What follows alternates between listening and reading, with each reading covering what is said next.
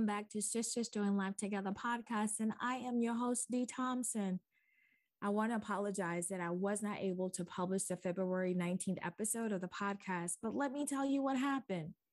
Friday evening, I'm getting everything together, and I start seeing this error message on my laptop not responding. In addition to that, the program that I actually edit and save the episodes it crashes on me. So Saturday morning, I get up, I send a text to a friend asking her if I can use her laptop. She says yes, she brings it over, and I'm thinking this is going to be a quick fix. When I get in and start trying to do the transfer from my laptop to the external hard drive, that's when I realize it's not a quick fix. Because the system actually crashed, it's not saved. And when I try to go to retrieve it, I can't get it. In addition to the fact that my laptop continues to give an error message not responding. So I spent hours trying to figure out a workaround, how to get it to work. And late on Saturday evening, I had to come to the conclusion that it wasn't going to work and that I would not be able to publish the episode. I was so disappointed and frustrated. Now, not a little frustrated, but a lot frustrated. And because I had spent so many hours trying to figure out how to make it work, I decided that what are some of the lessons, or at least one lesson that I can take away from this? And I want to share that with you. So, as a person who likes to plan, that's me. I've done conferences for a nonprofit organization that was a part of my job duties for years. Um, I have a travel agency, and that is something that requires attention to detail and planning as well. And I'm just one of those people that likes to plan. And when plans don't happen the way that I expect them to, like most of us, we can get a little frustrated.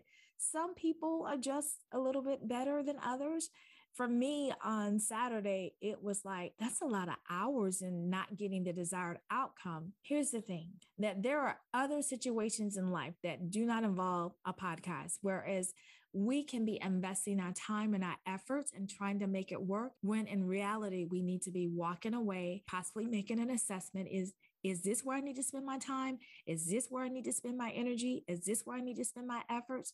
Because we can waste time, weeks and months and years trying to make something work when in reality, that's not a part of the plan. And just because it didn't go as you planned doesn't mean it didn't go as it should go. And so I just wanted to leave that with you. If you're in a situation right now where you feel like, I'm trying to make it work and it's just not working. It's just not working, but I'm going to make it work. Maybe look at it differently. Maybe look at it as it's not working because it's not supposed to. And just because it didn't go as I planned doesn't mean that it didn't go as it should have gone. I just wanted to leave that with you. Now, on to the reason for this mini podcast episode. So, March is Women's History Month, one of my favorite months of the year. And it's one of two months where I get to do a month long celebration. One is my birthday month, and the other is Women's History Month.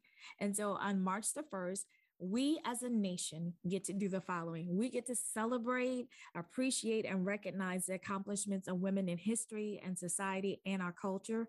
But we also personally get to celebrate, I think, the women in our lives who are also history makers. Here we are. When we're talking about history makers, how do you define a history maker? Is it based on how many people know this person? Um, what are their accomplishments on a national level? You know, we can look at history makers and have a different definition. So let me start with the dictionary definition and then we'll go from there. Okay. So the dictionary says that a history maker is a person who has influenced the course of history that something spectacular or something that is worthy of remembrance. I believe that each of us has the capacity to do something that is worthy of remembrance in someone else's life. And that's what I started doing in 2019. So the ladies who are part of Sisters Doing Life Together, they would give me permission to give a snapshot of some of the things that they were doing, some of the things that they had already accomplished, and that could be in their profession, some of them were moms, um, business leaders, school teachers, nurses. And then they shared with us, like, what are some of their favorite things, their bucket list, what they want to do in the future. And that gave each of us an opportunity to see that woman for who she is. She's our sister, of course, but she has all of these things that are part of who she is, and we get to learn about her. That she is truly seen by us. And as a result of that, I wanted to bring that to those of you who are listening and who will participate with me in this year's celebration of women. So I want each of us to take the moment and look at the women in our life. And in the month of March, do this.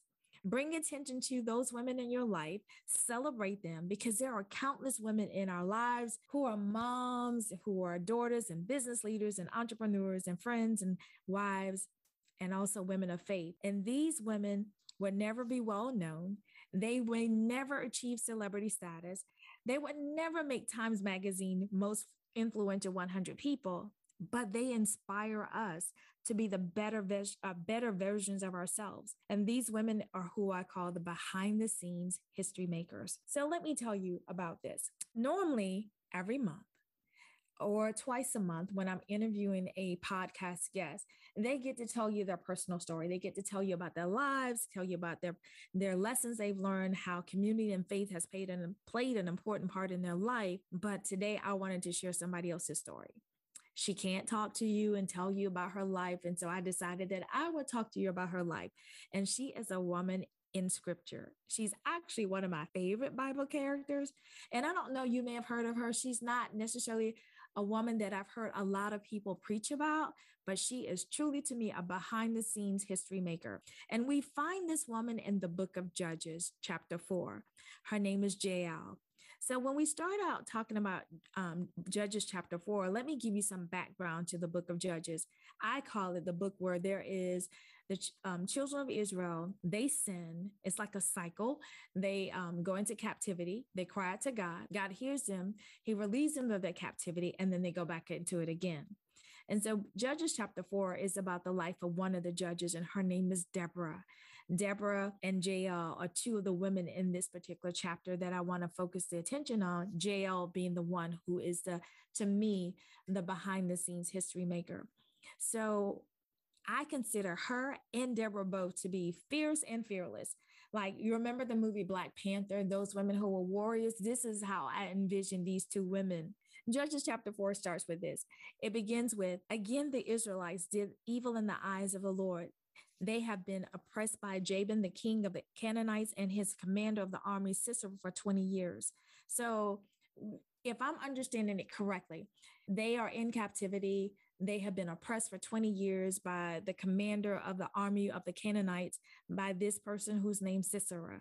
And Jabin is the king of the Canaanites. They cry out to God for help, and God instructs Deborah. Now, listen to Deborah. She is not only a judge, She's a wife and a prophet, and she's known for her fairness in settling, settling the disputes between the people of Israel. And she tells um, Barak, who is the military commander for the children of Israel, for the nation of Israel, that he is to go out against Sisera, who has oppressed them for 20 years. Now, here's the other thing. When she tells Barak this, listen at the titles. She is the prophet, she's a wife, she's a judge, uh, known for her fairness, but he's the military commander. And he tells her in verse number nine that he's willing to go out, but he's not going to go out without her. And so Deborah responds that she will go out with him, but she tells him, but because of the course of action that he's wanting to take, that honor would not be his and that Sisera would be delivered into the hands of a woman. Now, I think that when I first read this, I'm thinking, well, Deborah's going to war with him. Certainly, those are the hands that Sisera re- would be delivered into. But as you keep reading, you realize, nope, it's not her. It's my girl Jael. So pause for a moment. Though I want to I want to say this.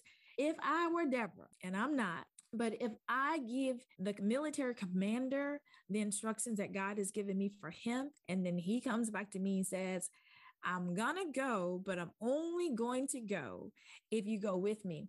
I think my response would have been, that's what the Lord told you to do, not me. So you need to do what he told you to do. And I'm going to stay here, but not Deborah. Remember, I said she's fierce and fearless? That's who she is. So she goes with him. And it's easy um, to look at it from hindsight, like what that may have looked like. I can't even imagine going to war and they're going out against a people who are outnumbered them and have greater military might. So Barak and his 10,000 men, they go out and they leave for battle. And then guess what happens? Sisera's army is completely defeated, but he leaves and he flees on foot and he goes to a tent of a woman called Jael. And then when he gets there, she comes out to meet him. She invites him into her tent. She tells him not to be afraid, that she covers him with a blanket and gives him milk to drink. And he asks her to lie. People come looking for me. Don't tell them I'm here. And then he is exhausted and tired and he goes to sleep due to that exhaustion. And while he's sleeping, she does something that secures victory for the children of Israel. She takes a peg and she drives it through his temple. I know it sounds gory, right? And I'm thinking, like, one, when he shows up, she didn't have an opportunity to kind of figure out what she was going to do. She's faced with a decision that she has to make in that moment. And she goes through this not seeming like she's afraid or anything. Like she's just, it's almost like she's strategizing during the entire time. So she's like, come on into the tent. Let me give you some milk. Let me give you a blanket, knowing that very well she's waiting for the opportunity to do what it was said earlier that Sisera will be delivered into the hands of a woman. And after that, that we hear about her again in Judges chapter 5, verses 24 through 26. And the title of that chapter says it's called Deborah's Song. And then it's Jael is mentioned in Judges chapter 5 when they sing about what she did to Sisera. But I don't know that she's ever mentioned again in scripture. So for a woman who's only mentioned in two chapters of the Bible, but because of her actions, she was able to help the children of Israel against an oppressor, a military commander who had might. She was the one whose he was delivered into her hands. So if you're asking, what does this story have to do with you? Great question. I'm sure that when Jael got up that morning, that she was going about her normal day. She wasn't thinking like today I'm going to be faced with the opportunity to um, to meet up with Sisera, and then I need to plan out what I'm going to do. She had no idea what was going to happen to her that day, but because of her strategy, because of what she did, that what she did would impact an entire nation. You have the ability to do the same thing. I believe that you're doing the same thing because if there are women who are impacting your lives, causing you to show up as the best version of yourself, I just believe that you're then doing that for other people or other women as well. Nothing in the text says that she had any prior military experience, but we see her as a woman who took advantage of an opportunity. She's calm under pressure. Her actions not only help the nation, but she will be known throughout history, although we don't hear a whole lot about her. Can you be the Jael of your generation? A woman who goes about living her everyday life and taking advantage of all of the opportunities that have been presented before you. Can you be the behind the scenes history maker. So, this is what I believe a behind the scenes history maker does. She is an everyday woman who can do extraordinary things and can change history. She is not about being well known, but she knows it is more important that she complete the assignment from God. It's not about her. She doesn't have to be known. We don't hear a lot about Jael, but we know she's important to Bible history. And before ending, I wanted to share this this information with you. I, it would not be um, fitting for me to talk about behind the scene history makers and not talk about my mom. So let me tell you a little bit about her. My mom was one of those women that would pray the most beautiful prayers and long prayers. And she would pray fervently to God. And this is one of the things that she would often say God, you promised me that you're going to save my children and my grandchildren. Now, when I was hearing it, it wasn't like I was like, oh, my mom's praying for me. I'm going to become a Christian. Nope, that's not how I was feeling. But she was behind the scenes, constantly praying for me to give my life to Christ. And years later, when God answered that prayer and I gave my life to Christ, I am assured that it's because my mom continued behind the scenes believing that God would do a change in my heart if I would allow for him to come in. You know, I believe that there are mothers out there today who are listening, their sisters and aunts and friends who are believing God to do something in the lives of people. You're behind the scenes and praying and encouraging and standing with and reminding people of their potential. You're out there saying that I'm with you. I won't leave you. I'm your sister. I'm your friend, and that you're not looking for public recognition. You're just doing what you normally do because it's just naturally you. You don't need your name and lights.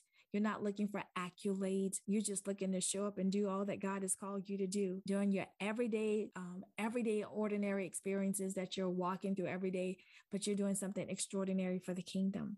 So, this is what I'm asking that you would do for me. How about we make this his, Women's History Month one of the best Women's History Months that we can remember?